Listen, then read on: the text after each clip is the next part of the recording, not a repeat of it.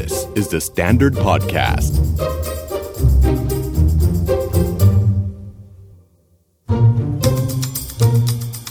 Are you okay? เรื่องง่าย ๆ ธรรมดาทำทุกวันเป็นประจำสม่ำเสมอ ก็อาจจะเป็นเรื่องยาก ๆ ได้เหมือนกัน เราคุยกันหลายทีแล้วว่าการนอนเนี่ยสำคัญเราก็อยากจะให้มันเป็นเรื่องง่ายๆ แหละ เพราะว่ามันสำคัญนอนน้อยมันก็ทำศักยภาพลด นอนเยอะก็ทำศักยภาพลด แต่บางทีพอมันมีปัญหาแล้วเราอยากจัดการ มันจัดการไม่ได้ง่ายอย่างที่คิดไงทุกคนเข้าใจว่าเดี๋ยวเราก็หลับง่วงก็นอน หลายคนง่วงแล้วมันไม่นอนอะ แล้วพอเข้าไปนอนแล้วมันไม่หลับ แล้วพอมันไม่หลับมันก็เกิดผลตามมาทางด้านทั้งจิตใจเอ่ยร่างกายเอ่ย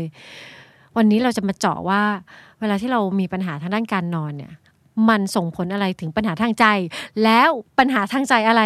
ที่มันมาส่งผลกระทบกับการนอน เพราะดูเหมือนมันชิ่งกันไปชิ่งกันมา แล้วมันก็กวนใจเราเหมือนกัน วันนี้เราเชิญจิตแพทย์มาพูดคุยกับเราในเรื่องนี้นะคะ นายแพทย์ชยุทธวงศ์เลิศวิศวกรค่ะ สวัสดีค่ะ สวัสดีครับสวัสพี่ดาวดีครับค่ะขออนุญาตถาม เพราะว่ามันเป็นเรื่องที่หลายคน รู้สึกว่าเนี่ยแทบจะแบบเป็นปัญหาโลกแตกของตัวเองไปแล้วครับแล้วทรมานมาก ก็คือเรื่องของการนอนครับ แค่ไหนถึงเรียกว่านอนไม่หลับ แล้วนอนไม่หลับแค่ไหนถึงควรจะไปหาแพทย์ โอเคอืมปัญหาระดับชาติจริง ๆ นะครับระดับพี่วชาเรื่องตินี้ชาตินี้เลยแหละ โอ้โหเออสุดๆครับ ทรมานมากต้องต้องบอกงี้ครับ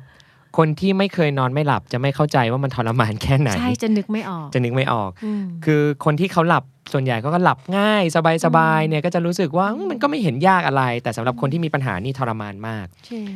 จริงจริง ๆ การนอนไม่หลับอะครับเขาแบ่งไว้หลายหลายแบบนะครับ หรือโรคปัญหาที่เกี่ยวกับการนอนเนี่ยมีหลายแบบ เช่น ปัญหาที่เกี่ยวกับเอ่อการนอนทั่วไป หรือปัญหาพฤติกรรมที่เกิดขึ้น ระหว่างที่มีการนอน เช่น การละเมอาหรือการฝันอ่ฮะการฝันนี่เป็นโรคนะครับพี่ดาวเป็นการหนึ่งในฝันโรคเหมือนนี่กันเป็นหนึ่งในโรคได้อย่างไรคะดิฉันนึกว่าเป็นแค่ธรรมชาติ ธรรมชาติเป็นได้ครับพี่ดาว แต่ในบางรายฝันร้ายตลอด เคยมีคนไข้มาหาด้วยมีอาการฝันร้ายตลอดฝันร้ายต่อเนื่องเรื่อยๆ แล้วตื่นมามันไม่สดชื่นนะครับ ไม่สิกลางคืนแทนที่จะได้พักผ่อนก็แบบว่าอยู่ในภาวะความกลัวความกดดันความเครียด เหมือนไปอยู่ในเกม เหมือนเขาไปใช่ประจนภัย หรืออมบางคนฝันถึงแต่กับเรื่องเดิมๆที่มันไม่ดี อันนี้ถือเป็นโรคเหมือนกัน โรคอะไรคะเขามัเขาเรียกว่าชื่อ night mare ครับก็คือโรคฝันร้ายเลยครับอ๋อไอ้ nightmare ที่เราใช้คำว่าแทนคำว่าฝันร้ายมันคือเป็นโรคได้เหมือนกันใช่แล้วก็มีโรคแบบเช่นโรคละเมอเดิน ก็คือเดินแบบจริงจังหเอรืออเห็นทำเดิกินอจอกไปกรรมจากแบบบ้าจนริงจัปีงนรั้วเปิดออกไป ถูกต้องเลยครับพี่ดาวมันทำให้เกิดมันมีมันมีโรคแบบนั้นได้เช่นกัน แปลว่าถ้าเราเห็นสมาชิกในบ้าน ฝันร้ายบ่อยๆ กินข้าวเช้านี่เล่าตลอดว่าฝันร้ายยังไงบ้าง หรือเดินละเมอออกนอกบ้านไปครับจริง ๆ มันก็เป็นสัญญาณได้แล้วว่า เออเราไปพบอาจจะเป็นได้เลย ถูกต้อง แล้วนี่ก็เป็นอีกหนึ่งปัญหาคือ จิตแพทย์ใช่ไหมที่เราควรไปหา หรือเราควรจะไปหาหมอสาขาอะไรเดี๋ยวนี้ไปที่คลินิกหรือโรงพยาบาลก็จะถามว่า มาหาหมออะไร เป็นอะไรเราแบบคือเหมือนให้เราวินิจฉัยตัวเองไปเลย แล้วก็บอกไปเลยออเอ่อเรื่องนอนนะครับค่ะสามารถหาได้หลายสาขาจริงพี่ดาวอืมสาขาที่จะเกี่ยวข้องจะมีประมาณ 3 สาขาครับค่ะมีสาขาแรกก็คือจิตแพทย์ได้ จิตแพทย์นะก็ครับได้จิตแพทย์ได้ สาขาที่ 2 คืออายุรกรรมระบบประสาท อายุรกรรมระบบประสาทใช่ แต่เป็นอายุรกรรมระบบประสาทที่เชี่ยวชาญด้านการนอนนะครับมีนะครับอืมอ่าอายุรกรรมระบบประสาทจะมีหลายสาขาอืมสาขาเกี่ยวกับเส้นสมองหลอดเลือดค่ะสาขาเกี่ยวกับการเคลื่อนไหวอืมหรือสาขาเกี่ยวกับการนอนอันนี้ตัวอย่างมีได้คระบุเฉพาะเจาะจงไปเลยได้เลยครับ แต่ว่าถ้าเกิดว่าไม่แน่ใจก็ต้องถามไปก่อนเขาจะคัดเลือกให้แต่ละโรงพยาบาลอาจจะมีรีซอสที่แตกต่างกันเขาก็ไม่เหมือนกันเขาเรียกว่าใช่สกรีนนิ่งเน r ร์สจะมีใช่จะมีคุณพยาบาลที่คอยฟังอาการของเราแค่บอกเขาให้ละเอียดก็พอใช่เลยแล้วก็ครับเน้นๆไปเลยว่า การนอน การนอนนอนอยาไม่กนอนได้อะไรอย่างนั้นหมออะไรก็ได้ช่วยหน่อยเดี๋ยวใช่เขาส่งไป ใช่ครับ อีกสาขาหนึ่งที่เจอได้คือหมอหูคอจมูกครับพี่ดาวโอ้อันนี้นึกไม่ออกเลยว่าจะไปหาหมอหูคอหมอจมูกหมอหูคอจมูกหรือโสตสอนาสิกนะครับว่าค่ะนะครับพี่ดาวเอ่อเขาจะมีผู้เชี่ยวชาญด้านการนอนเช่นกันอืมเป็นโสตสอนาสิกที่เน้นด้านสลีปเลย แล้วเราจะรู้ได้ไงคะว่าเราจะไปทางไหน เพราะว่าไปแต่ละทีเนี่ยมันก็เสียค่าใช้จ่ายหนึ่งที แล้วถ้าไม่ตรงไปอีกหนึ่งที เป็นลูกค้าของสามแผนกนี่มันก็อาจจะโอ้แบบไม่ไม่มึนไม่มึนมึนครับมึนไม่ไม่ไม่ไม่ถึงขั้นไปสามแผนกขนาดนั้นอ๋อพี่ดาวคือ เวลาไปถึงอะฮะค่ะพอไปถึงเขาก็จะถามเบื้องต้น สมมุติมาเจอจิตแพทย์ก่อนอ่าใช่ ผมก็จะต้องซักประวัติต้องค่ะดูก่อนเออการนอนไม่หลับเป็น character แบบไหนนะอืมมีลักษณะแบบไหน ซึ่งเดี๋ยวเราจะบอกให้ฟังเนาะใช่ว่าการนอนไม่หลับอยากฟังที่ที่มันมีปัญหามันจะเป็นยังไงอืมแล้วแพทย์ก็จะช่วยพิจารณาว่า เอ๊ะตรงนี้ต้องไปตรวจอะไรเพิ่มไหมนะ เช่นอ่าเช่นเฮ้ย คนที่นอนด้วยทุกวันเนี่ยบ่นตลอดว่ากรนดังมากอืแล้วมีเหมือนสำลักอากาศเป็นครั้งคราว เป็นค่ะห่วงเธอจะเป็นอะไรหรือเปล่าใช่ระหว่างกวนอน ใช่กลัวหายไปยาวเออกลัวไม่อุ๊ยไม่ตื่นทำไงใช่อะไรอย่างใช่นี้ใช่ผมก็จะส่งว่าเฮ้ย ผมว่าคุณควรไปทำ sleep test นะ sleep test sleep ไปทาง test หมอไปทางหมอหูคอจมูก หรือว่าไปทางคุณหมอ อายุรกรรมระบบประสาทก็จะช่วยได้ เขาก็จะแปลผล test ได้เช่นกันค่ะหรือจิตแพทย์บางท่านที่จบด้านการนอนมาโดยเฉพาะก็แปลผล sleep test ได้เช่นกัน แต่ step็ปหนึ่งก็อาจจะส่งไปทำ sleep test ถูก่อนต้องครับ เพราะว่าปัญหาอาจจะไม่ได้มาจากด้านจิตใจ แต่อาจจะเป็นเรื่องของระบบถูกต้องบางอย่างข้างในที่เป็นเกี่ยวกับร่างกาย ถูกต้องแพทย์ทุกสาขานะครับ เบื้องต้นเราจะต้องหาโรคทางกายที่รักษาได้ก่อนเสมออืม ก่อนที่เราจะฟันธงว่าเป็นจากอาการทางใจทำไมอะ เพราะว่าถ้ามันเป็นโรคทางกายมันรักษาได้ไงครับ ส่วนใหญ่ถ้าเป็นโรคทางกายมันจะมีโอกาสในการรักษาได้ง่ายกว่า คือมันมันจับต้องได้ชัดเจนถูกแก้ต้องไขตรงนั้นก็จบอธิบายไปง่ายกว่าเห็นภาพชัดเจนกว่า แล้วก็อืมมีคนเป็นจริง ๆ ในหลาย ๆ คนอืมแต่พอเป็นโรคทางใจปุ๊บหลาย ๆ คนจะฟังแล้วมันจะท้อใจสักเล็กน้อยอะมีคครับวามพี่ท้อดาวแท้เนาะเอออย่างนี้จะหายเลย แล้วบางทีอ่ามัมันจะเป็นการโทษตัวเองครับอื มันเป็นความผิดฉัน ฉันทำไม่ดีหรือเปล่าหรืออะไรยังไง เพราะฉะนั้นถ้ารู้ว่าเป็นสาเหตุโรคทางกายแน่เคลียร์ไปตรงนั้นๆเคลีก่ยอนร์ได้เลยครับอืมแต่บางทีก็ปนกันอืมอืม เพราะฉะนั้นไม่ต้องตกใจถ้าสมมติว่าเราตั้งใจไปหาแพทย์แล้วเรารักษาทางกายแล้ว ผ่านไปแล้วแล้วยังมีอาการอยู่ แล้วแพทย์บอกว่าเดี๋ยวผมขออนุญาตรีเฟอร์คุณไปหาจิตจิตแพทแพย์ทย์อย่าไปโกรธเขาฉันไม่ได้บ้าจะนะไม่ได้บ้านะเอาฉันไปทำไม ไม่ใช่แบบนั้นโอ้จริงๆเข้าได้หลายทางเขาก็เลยให้คุณดูแลทางกายก่อน แล้วผมทางนี่ใจก็มีหูชาเป็นประจำมันเกิดขึ้นใช่ไหมบ่อย ๆ ครับ นึกออกบางทีบางทีคุณหมอเขาก็พูดแล้วแหละแต่ว่าค่ะ ต้องยอมรับว่าเรื่องนี้มันยังยากต่อการเข้าใจของคนมันไข้ยังจยากอริงยู่เดี๋ยวเราจะมาดูกันให้เข้าใจคราวหน้าเราจะได้ไม่รู้สึกว่าคับข้องใจว่าทำไมนอนไม่หลับๆอืมถึงส่งไปหาจิตจิตแพแพททย์ย์นะครับภาวะการนอนไม่หลับที่เนื่องจากเรื่องของจิตใจ มันต้องต่อเนื่องกันนานแค่ไหนถึงจะเป็นโรคแล้วมันมีอะไรบ้างโอเค การนอนไม่หลับผมตีความสองด้านครับค่ะคือเขาใช้คำนี้เขาใช้คำว่า ผู้ป่วยจะต้องมีความไม่พึงพอใจกับการนอนของตัวเองทั้งในแง่คุณภาพ และในแง่ปริมาณชอบเออไม่พึงพอใจ ไม่พึงพอใจ ไม่พึงพอใจ พอใจไหม ดาวไม่พอใจตอนตื่น เพราะว่า ตื่นแล้วมัน ไม่สดชื่นอ๋อบางคนเคยบอกว่าถ้าเรานอนเพียงพอ เราจะเด้งขึ้นมาเอง แล้วเมื่อนั้นเราจะรู้สึกสดชื่น เมื่อไหร่คะจะเด้งขึ้นมาเอง เด้งขึ้นมาเองแล้วก็ไม่สดชื่นครับ อันนี้คือไม่พึงพอใจในคุณภาพ ใช่ครับ คือคือเขาพูดอย่างนี้นะฮะเพราะว่าคนแต่ละคนเนี่ยความพึงพอใจมันไม่เท่ากันครัอ่าบว่าที่ของใครของมัน ใช่ ก็คือเขาใช้คำว่าไม่พอไม่พึงพอใจในแง่คุณภาพหมายความว่าอะไรค่ะมันรู้สึกว่าหลับได้นะ แต่ตื่นมามันเหมือนไม่ได้หลับอืม คนไข้หลายคนชอบใช้คำนี้ครับ ชอบใช้ใช่คำว่าตัวหลับแต่ใจไม่หลับใช่อ่าซึ่งเดี๋ยวเราจะบอกว่าเฮ้ยหรอคนเหล่านี้ที่พูดเหล่านี้ เป็นยังไงเป็นดาวเคยเป็นโรคอะไรแบบนั้นเมื่อนะสิบปีที่แล้ว แล้วดาว suffer เกือบสิบ10 ปีเลยว้าวดาวมักจะฝันว่าดาวนอนไม่หลับ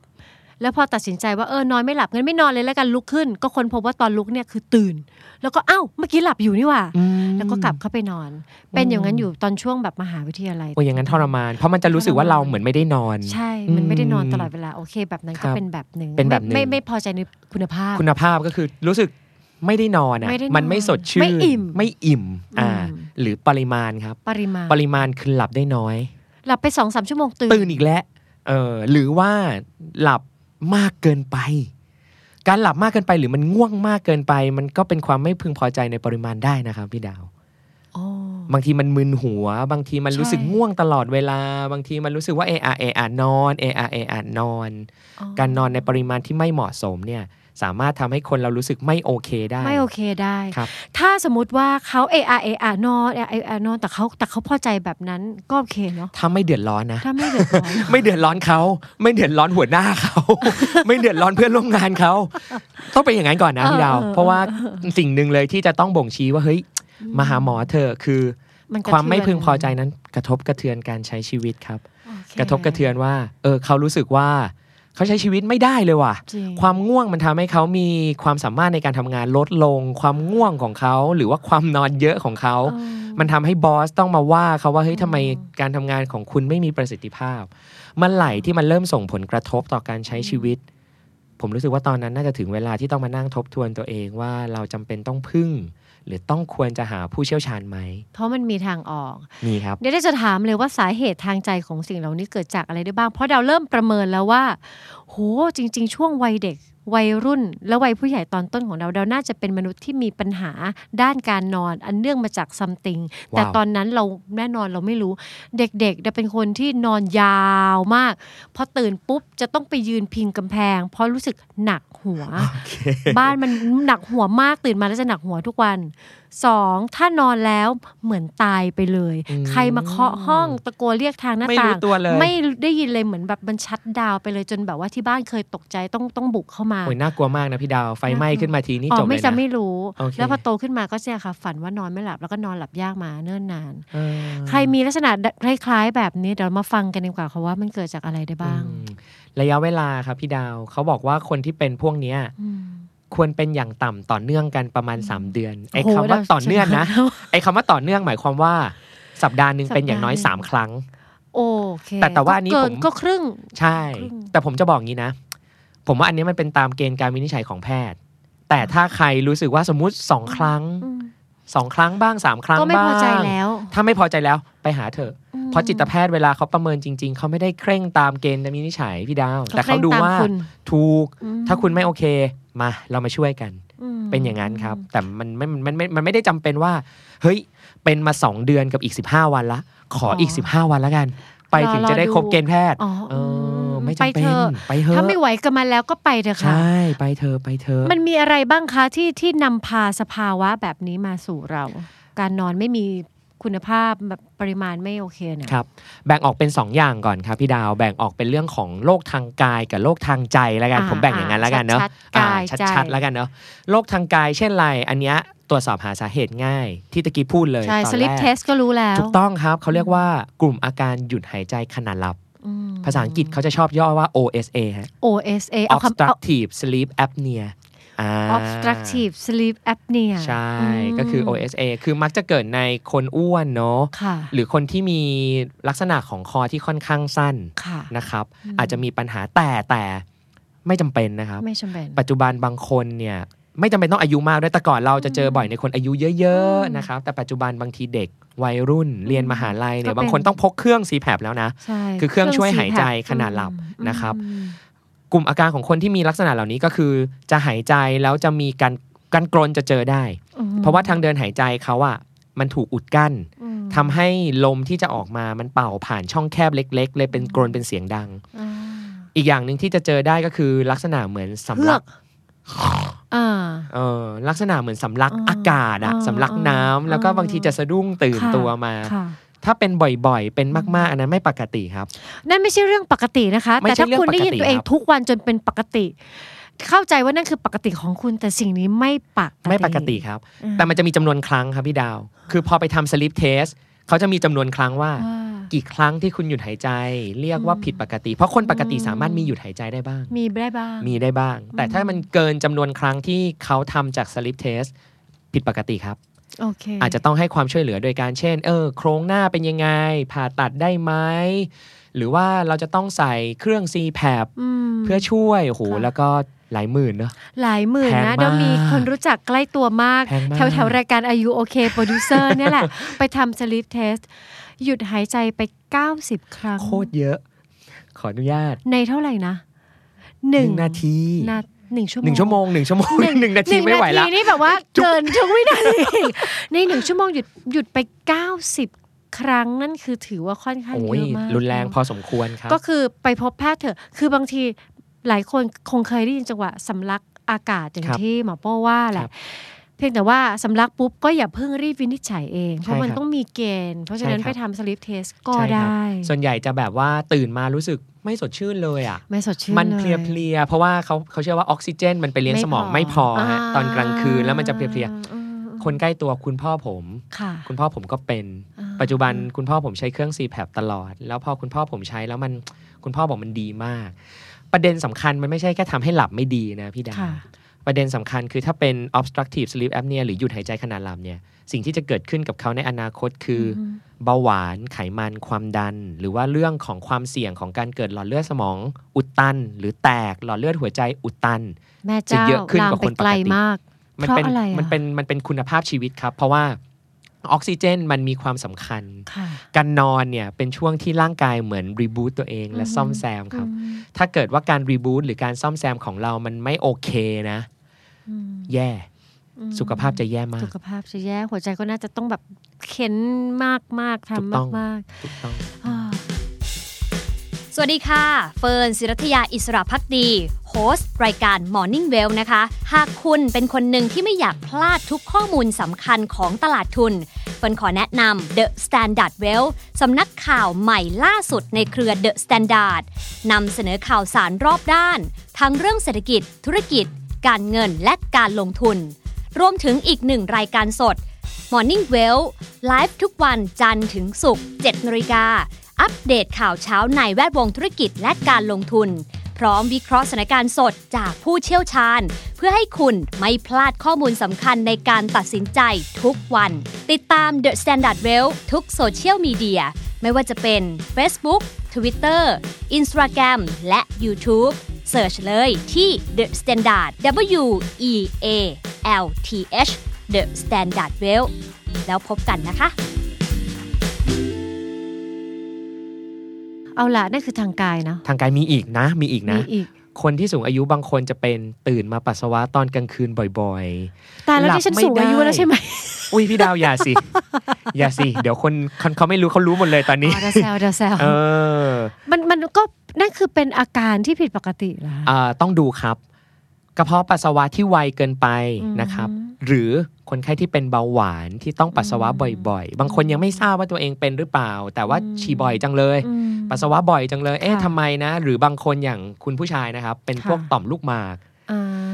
เขาไม่ได้ตั้งใจที่เขาอยากจะปัสสาวะนะครับอืมแต่ว่าพอความไวในกระเพาะปัสสาวะเขามันเร็วมากอะ่ะอืมมีปัสสาวะเกิดขึ้นนิดหน่อย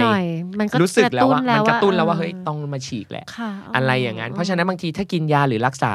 ให้เขาดีขึ้นเยอะนะครับ โอเคค่ะ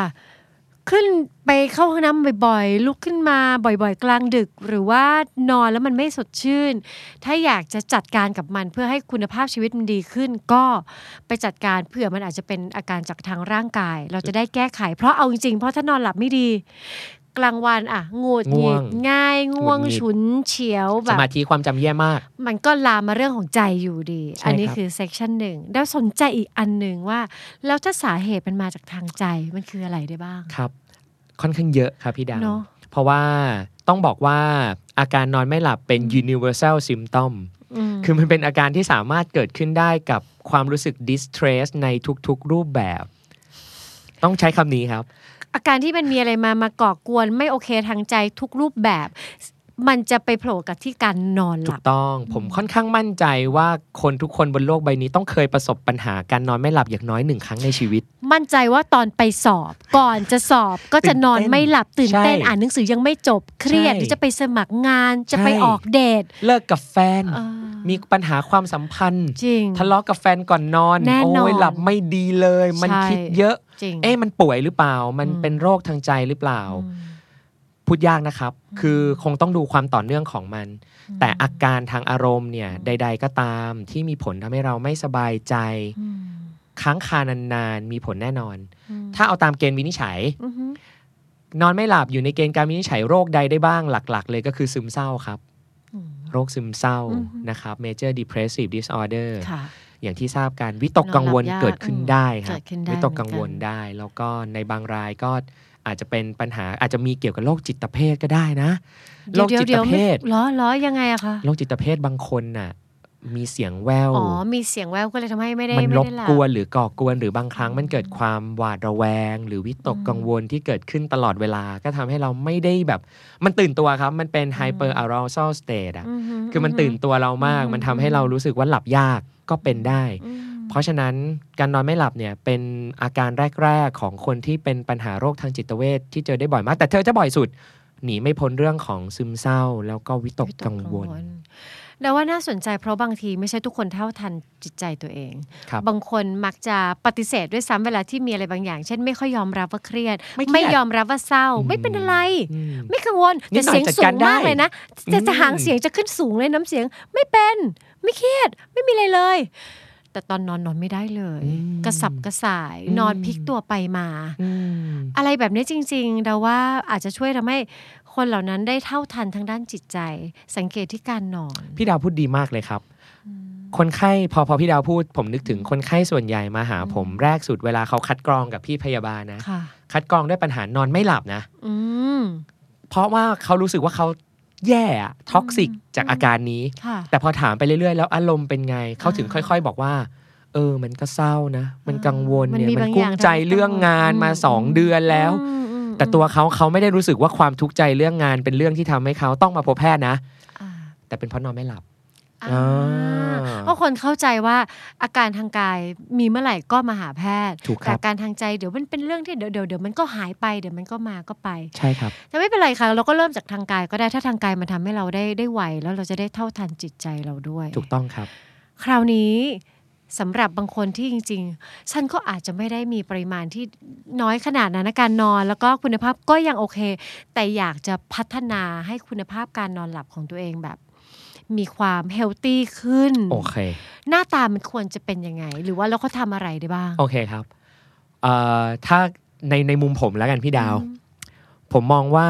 ข้อแรกนะครับอืมการนอนเป็นสิ่งสามัญที่มนุษย์ทุกคนทำได้ เพราะฉะนั้นจงอย่ากลัว ผมรู้ว่าพูดเหมือนง่าย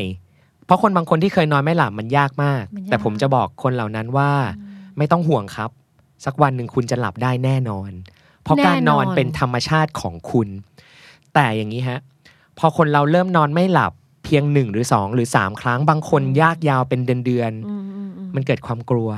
เอ่อแนวความคิดตรงนี้ทำร้ายคนนอนไม่หลับจนพัฒนากลายไปเป็นโรควิตกกังวลได้ตะกี้เราพูดว่าคนเป็นโรควิตกกังวลทำให้นอนไม่หลับถูกไหมฮะใช่แต่คนที่อาจจะมีปัญหาใดๆ แล้วทำให้เขานอนไม่หลับช่วงหนึ่งอืมสามารถพัฒนาให้เขาเป็นโรควิตกกังวลเกี่ยวกับการนอนได้เลยนะพี่ดาวอ๋อ เพราะมันกลัวครับเขานิติบางคนเป็นอย่างนี้พี่ดาวอืมพอช่วงตกเย็นปุ๊บอืมเฮ้ย คืนนี้ฉันจะหลับปะวะคือคิดล่วงหน้าไปวันสี่มันกลัห้าวชั่วพี่โมดางวมันมีมันกลัคววามกลัวเกิดขึ้น มันกลัวคนไข้หลายคนผมเป็นอย่างนี้ครับอ่าพอเริ่มนอนไม่หลับมากๆ เขากลัวกลางคืนกลัวกลางคืนเพราะเขากลัวว่าเวลานอนไม่หลับมันจะแย่มากมันเพราะอย่างที่ผมทุกข์ทนบอกเนอะอืมมันทรมานมันทรมานพี่ดาว การที่ต้องกลิ้งอยู่บนเตียงไปเป็นชั่วโมงสองอืมชั่วโมง ที่เราทำอะไรไม่ได้เพื่อหวังอืมผลให้มันหลับเนี่ยอื มันทรมานมาก เพราะฉะนั้นมันพัฒนาไปเป็นความกลัวการนอนไม่หลับและกลายเป็นวิตกกังวลอืมไอ้โรคนี้มันร้ายครับ ยิ่งกังวล ยิ่งไม่หลับยิ่งาอืมมันเป็นอย่างนี้จริง ๆ แล้วเขาเลือกอะไรได้บ้างถ้าเขาคนมันว่าเฮ้ยมันกำลังจะค่ำความกลัวเริ่มคืบคลานเข้ามา ถ้าไม่อยากกลัวจะดีลยังไง สิ่งหนึ่งเลยที่บอกคืออืมเขานอนได้แน่นอน บอกกับตัวเองได้เลยบอว่ากกับเฮ้ยตัวเองแน่นอนเราจะว่านอนได้แน่คืนนี้นอนไม่ได้แต่วันต่อๆไปต้องนอนได้แน่นอน มันต้องมีสักวันที่นอนได้เพราะร่างกายมันดิวต่อเนื่องไปถูกมีต้องสุดสิ้นสุดแน่นอน แทบจะไม่มีทางที่คนคนนั้นจะหลับไม่ได้ แต่บางทีมันเป็นความรู้สึกของเราว่าเราหลับได้ไม่ดีนะครับอืมข้อ 2 ถ้าผมบอกคนไข้ผมจะบอกงี้ว่า นอนเมื่อง่วง คนที่จะนอนเนี่ยบางคนจะต้องตั้งสเกดูกับตัวเองว่า เฮ้ยสี่ทุ่มฉันควรนอนว่ะ ฉันควรนอนเวลานี้ เพราะฉันจะต้องตื่นเวลานั้น ถูกต้องอืมการตั้งสเกดูกับตัวเอง ถ้าคนนอนปกติบางทีหลับได้ครับอืม induce ตัวเองหลับไม่ได้ยากมากสำหรับคนที่ปสำหกรับบาติงคนใช่แต่สำหรับคนที่เริ่มมีปัญหาเป็นเรื่องยากนะครับ ยากสิ ยังไม่ได้ง่วงเลย แต่รู้สึกเฮ้ยไม่ได้ว่ะมันถึงเวลาที่ต้องนอนฉันต้องนอนแล้วอืมก็ลงไปนอนโอ้โหทรยากมานสิครับทรมานมากพี่ร่างกายเน่ยังไม่ได้ต้องการความการนอนเลยไม่ได้แต่ว่าเลยความคิดต้องการนอนไปแล้วเออใช่ เพราะฉะนั้นถ้าอยากนอนดีๆ สิ่งสำคัญคืออย่างนี้ครับ ผมมองข้อแรกสุดเลยค่ะนอนเมื่อง่วงเท่านั้นครับ นอนเมื่อง่วงเท่านั้น ชอบอะ นอนเมื่อง่วง มันง่ายมากเลย เพราะเด็กๆอะ โดนบังคับนอนไงแล้วมันจะมีกิ้วต์มีความผิดติดตัวเมื่อเวลาที่เราอะ นอนดึก บางทีเขาบอกหูนอนดึก บางทีรู้สึกโดนด่าด้วยมันคืออะไรก็มันยังไม่ง่วงอะเนาะ เออ แล้วแทนที่สิ่งที่ไอการนอนหลับมันจะทำงานกับเราไอกิ้วต์หรือความรู้สึกผิด มันไปผลักดันบังคับให้เราไปนอน กลายเป็นว่าก็ไปกันใหญ่ มันนอนไม่ได้ร่างกายมันยังไม่ต้องการ ถูกครับ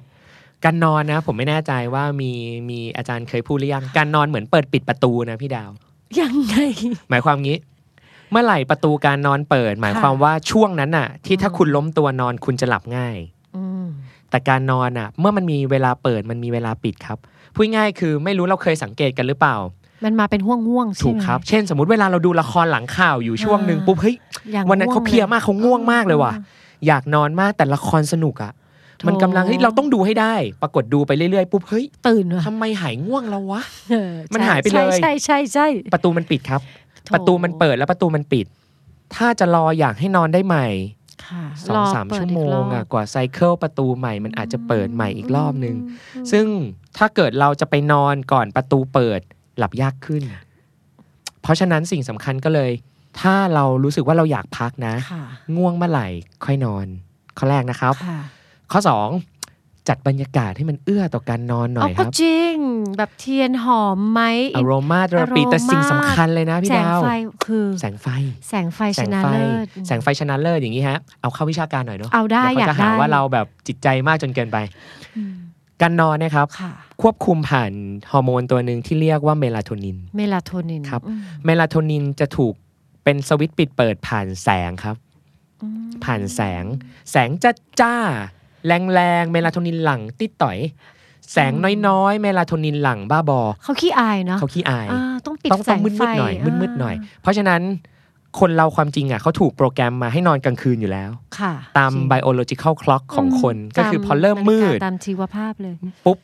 ความง่วงเริ่มเกิดเมลาโทนินหลั่งอย่างที่หลายๆคนชอบถามไงครับใช่เฮ้ย ไปซื้อเมลาโทนินใช่มากินก่อนนอนเห็นเขากินดีไหมกันอะไรอย่างนี้อืมมันช่วยได้ในบางคนครับ แต่บางคนอาจจะช่วยได้ไม่ดีนัก เพราะว่าปัญหาคือเขาไม่ได้ขาดเมลาโทนินอืมการที่เมลาโทนินมากไปสามารถเหนี่ยวนำการนอนได้บ้างนะครับอืมแต่บางคนอาจจะไม่ได้ช่วยเท่าไหร่ เพราะว่าความกังวลหรือ arousal state ชนะมันชนะเลิศอืมันชนะเลิศเมลาโทนินครับอืมอืมเพราะฉะนั้นถ้าเอื้อได้เอื้อหน่อยครับ เอื้อได้เอื้อหน่อย ปิดม่านหน่อยนึงหรืออะไร แต่บางคนบอกว่าไม่ได้ ฉันเป็นคนนอนในความมืดไม่ได้ไม่เป็นไรครับ ไม่เป็นไรทำไงคุณนอนคะในแบบที่คุณคอมฟอร์ตละกัน เปิดไฟคุมโปงพอไหมคะอะไรแล้วแต่เขาเลยได้ไหม ผมว่าแล้วแต่เขาเลยอ่าเพราะว่าบางคนเป็นบางจงผมอย่างเงี้ยอืมผมต้องนอนมืดๆอะพี่ดาว เพราะผมอ๋อรู้สึกว่าถ้ามันมีแสงอะเปลือกตาเรามันบางมากนะใช่พี่ดาใช่วมันเป็นส้มๆอยู่ใช่ในตาเปลือกเนาะตา มันเหมือนมีอะไรเรืองแสงอยู่ ใช่ปะมันมีส้มส้มๆอะแล้วเขาถามว่าไอ้ที่แสงเนี่ยเป็นเพราะว่าแสงมันผ่านตัว แล้วทำให้เมลาโทนินไม่หลั่งหรือแสงมันผ่านตาแล้วเมลาโทนินไม่หลั่งเพราะบางคนทำให้ตามืดอืม แต่เปิดไฟอย่างนี้อืมเมลาโทนินหลั่งไหมคะ หลังได้อยู่ครับ แต่อาจจะไม่ชัดเจนคือยังไงก็ได้ เพราะว่าอย่างนี้ฮะ เมลาโทนินจะรับรู้ผ่านแสงว่ามีแสงหรือไม่ผ่านดวงตาเท่านั้น โอเคเลิศอ่าอาบแสงได้เท่าที่ต้องการ แต่ทำให้อย่ตาตาเอาปิดแสสงนิทใช่เอาแสงได้ตาอย่าแต่ส้มแต่ตาอย่าส้มเออตาต้องปิดเอาไว้อ่าปรับบรรยากาศให้ดีครับ ชอบชอบอะฉันมีทางออกทุกคนมีทางออกได้นะคะ เราต้องเพลงกับตัวเองนิดนึงใช่เราอย่ายอมใช่แพ้กับโลกเพราะว่าใบางคนแบบกลัวไงฮะ กลัวใช่ความมืดตอนกลางคืนใช่ให้อันนี้น่าเห็นใจนึนะกออกเราก็คยไม่เป็นไรจงแต่ก่อนหน้านี้ผมก็กลัวผีอะอืมผมก็รู้สึกว่ามันไม่ปลอดภัยถ้ามันใช่ไม่มีแสงใช่อ่าแต่ตอนนี้รู้สึกว่าออกมาน้อยๆ ก็พอไม่ต้องเยอะมากโอเคหลับไม่ดี ตอนนี้มีเหมือน 3 ข้อคือจัดสิ่งแวดล้อมให้เอื้อต่อการนอนและสำคัญมากๆ คือเรื่องแสงไฟ ถูกต้องครับ ก่อนหน้านี้ก็บอกว่าให้ดูช่วงเวลาเปิดปิดประตูสวรรค์เวลานอนดีๆ นอนเมื่อง่วง นอนเมื่อง่วงครับ แล้วก็ไปนอนซะ อย่าไปนอนเพราะความถูกต้อง ของเวลาของเวว่าลาเราควรนอนเราเวลาควรนี้นอนอะหรืออย่าไม่หวงควรการนอน อย่าห่วงอย่าหวงการนอนคนหลาย ๆ คนที่นอนไม่หลับจะชอบหวงการนอนจะรู้สึกว่ารีบนอนให้เร็วที่สุดใช่เท่าที่ได้เผื่อหลับจะได้หลับได้ดีอืมแต่ปัญหาคืออะสมมติทำแบบที่พูดแล้วนะอืมลงไปนอนไม่หลับอะเออเออทำยังไงดีค่ะเขาว่างี้ครับ ข้อแรกสำหรับคนที่เริ่มมีปัญหาค่ะเก็บนาฬิกาออกไปจากห้องก่อนนะ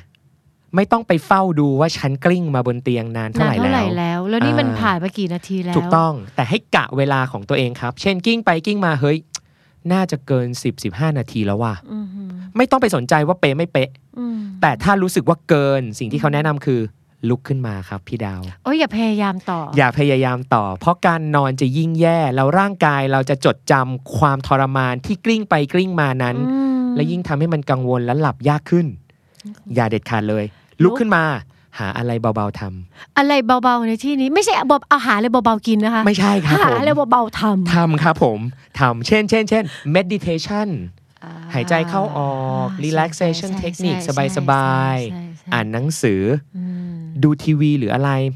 รายการเบาค่อนข้างอะจะแนะนำก็ได้ครับ แต่ว่าแต่ว่าไม่กล้าแนะนำอย่างเต็มปากเพราะอะไรครับ บางครั้งทีวีมันมีสื่อที่มัน arouse ๆมันกระที่มัตุ้นนกระให้ตุ้เรานตื่เยนอะตัวเยอะใช่บางคนตื่นมาเล่นมือถือยิ่งไม่แนะนำเพราะอะไรแสงครับอืมแสงนั้นข้อแรกแสงข้อ 2 เรื่องการกระตุ้นอืม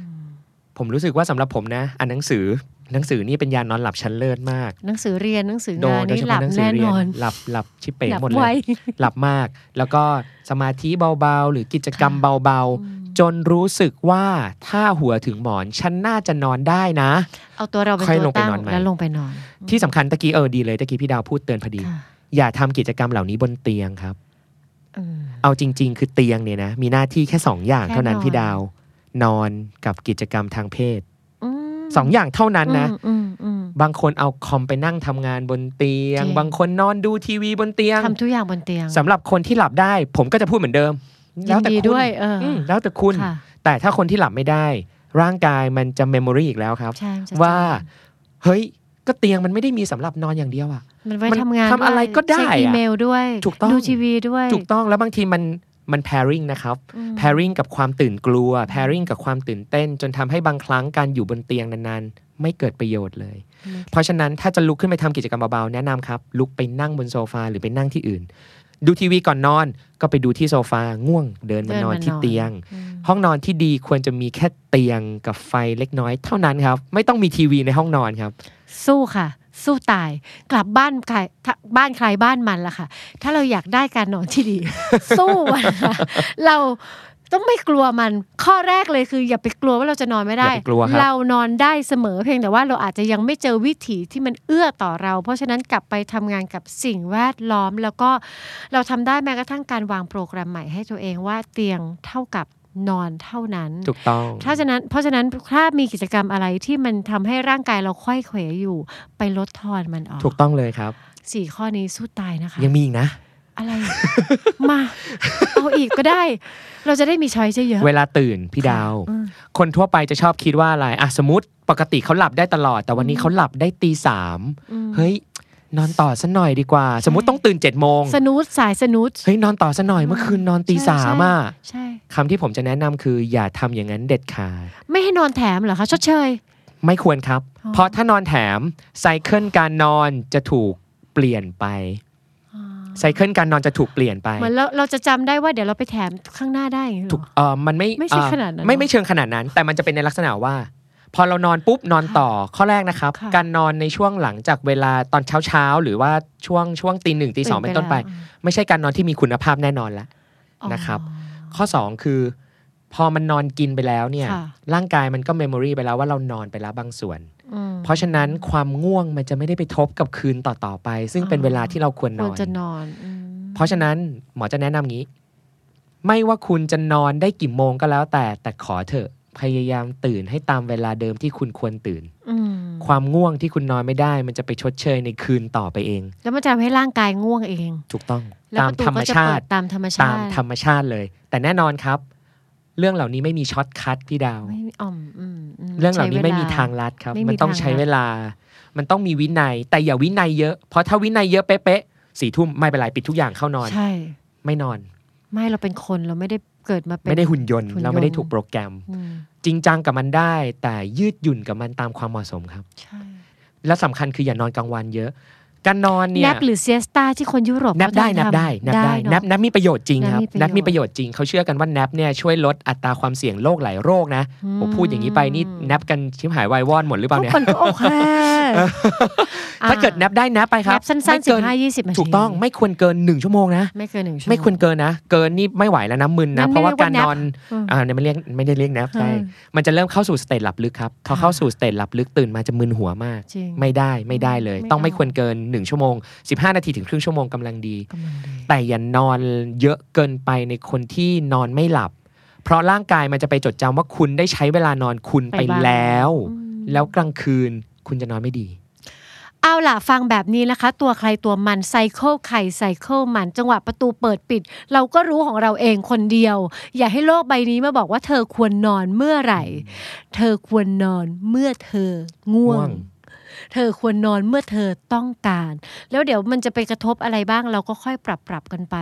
ชีวิตคนเราไม่ใช่หุ่นยนต์จะมาเปิดปิดสวิตช์เปียงปังเปียงปังแล้วมันแก้ไขจัดการตัวเองได้เลย อนุญาตให้ตัวเองค่อยๆหาอืมจุดที่สมดุลต่อตัวเองอืมแล้วถ้ารู้สึกกลัวว่าจะแก้ไขจัดการไม่ได้ ย้อนกลับไปที่ข้อแรก อย่ากลัวร่างกายคุณยังไงมันถึงจังหวะต้องมี shutdown อยู่แล้วล่ะ ฟัง Are You OK episode นี้แล้วลองสำรวจตัวเองแล้วก็คนรอบข้างดูว่ายังโอเคกันอยู่หรือเปล่า ถ้าไม่แน่ใจว่าโอ หรือไม่โอ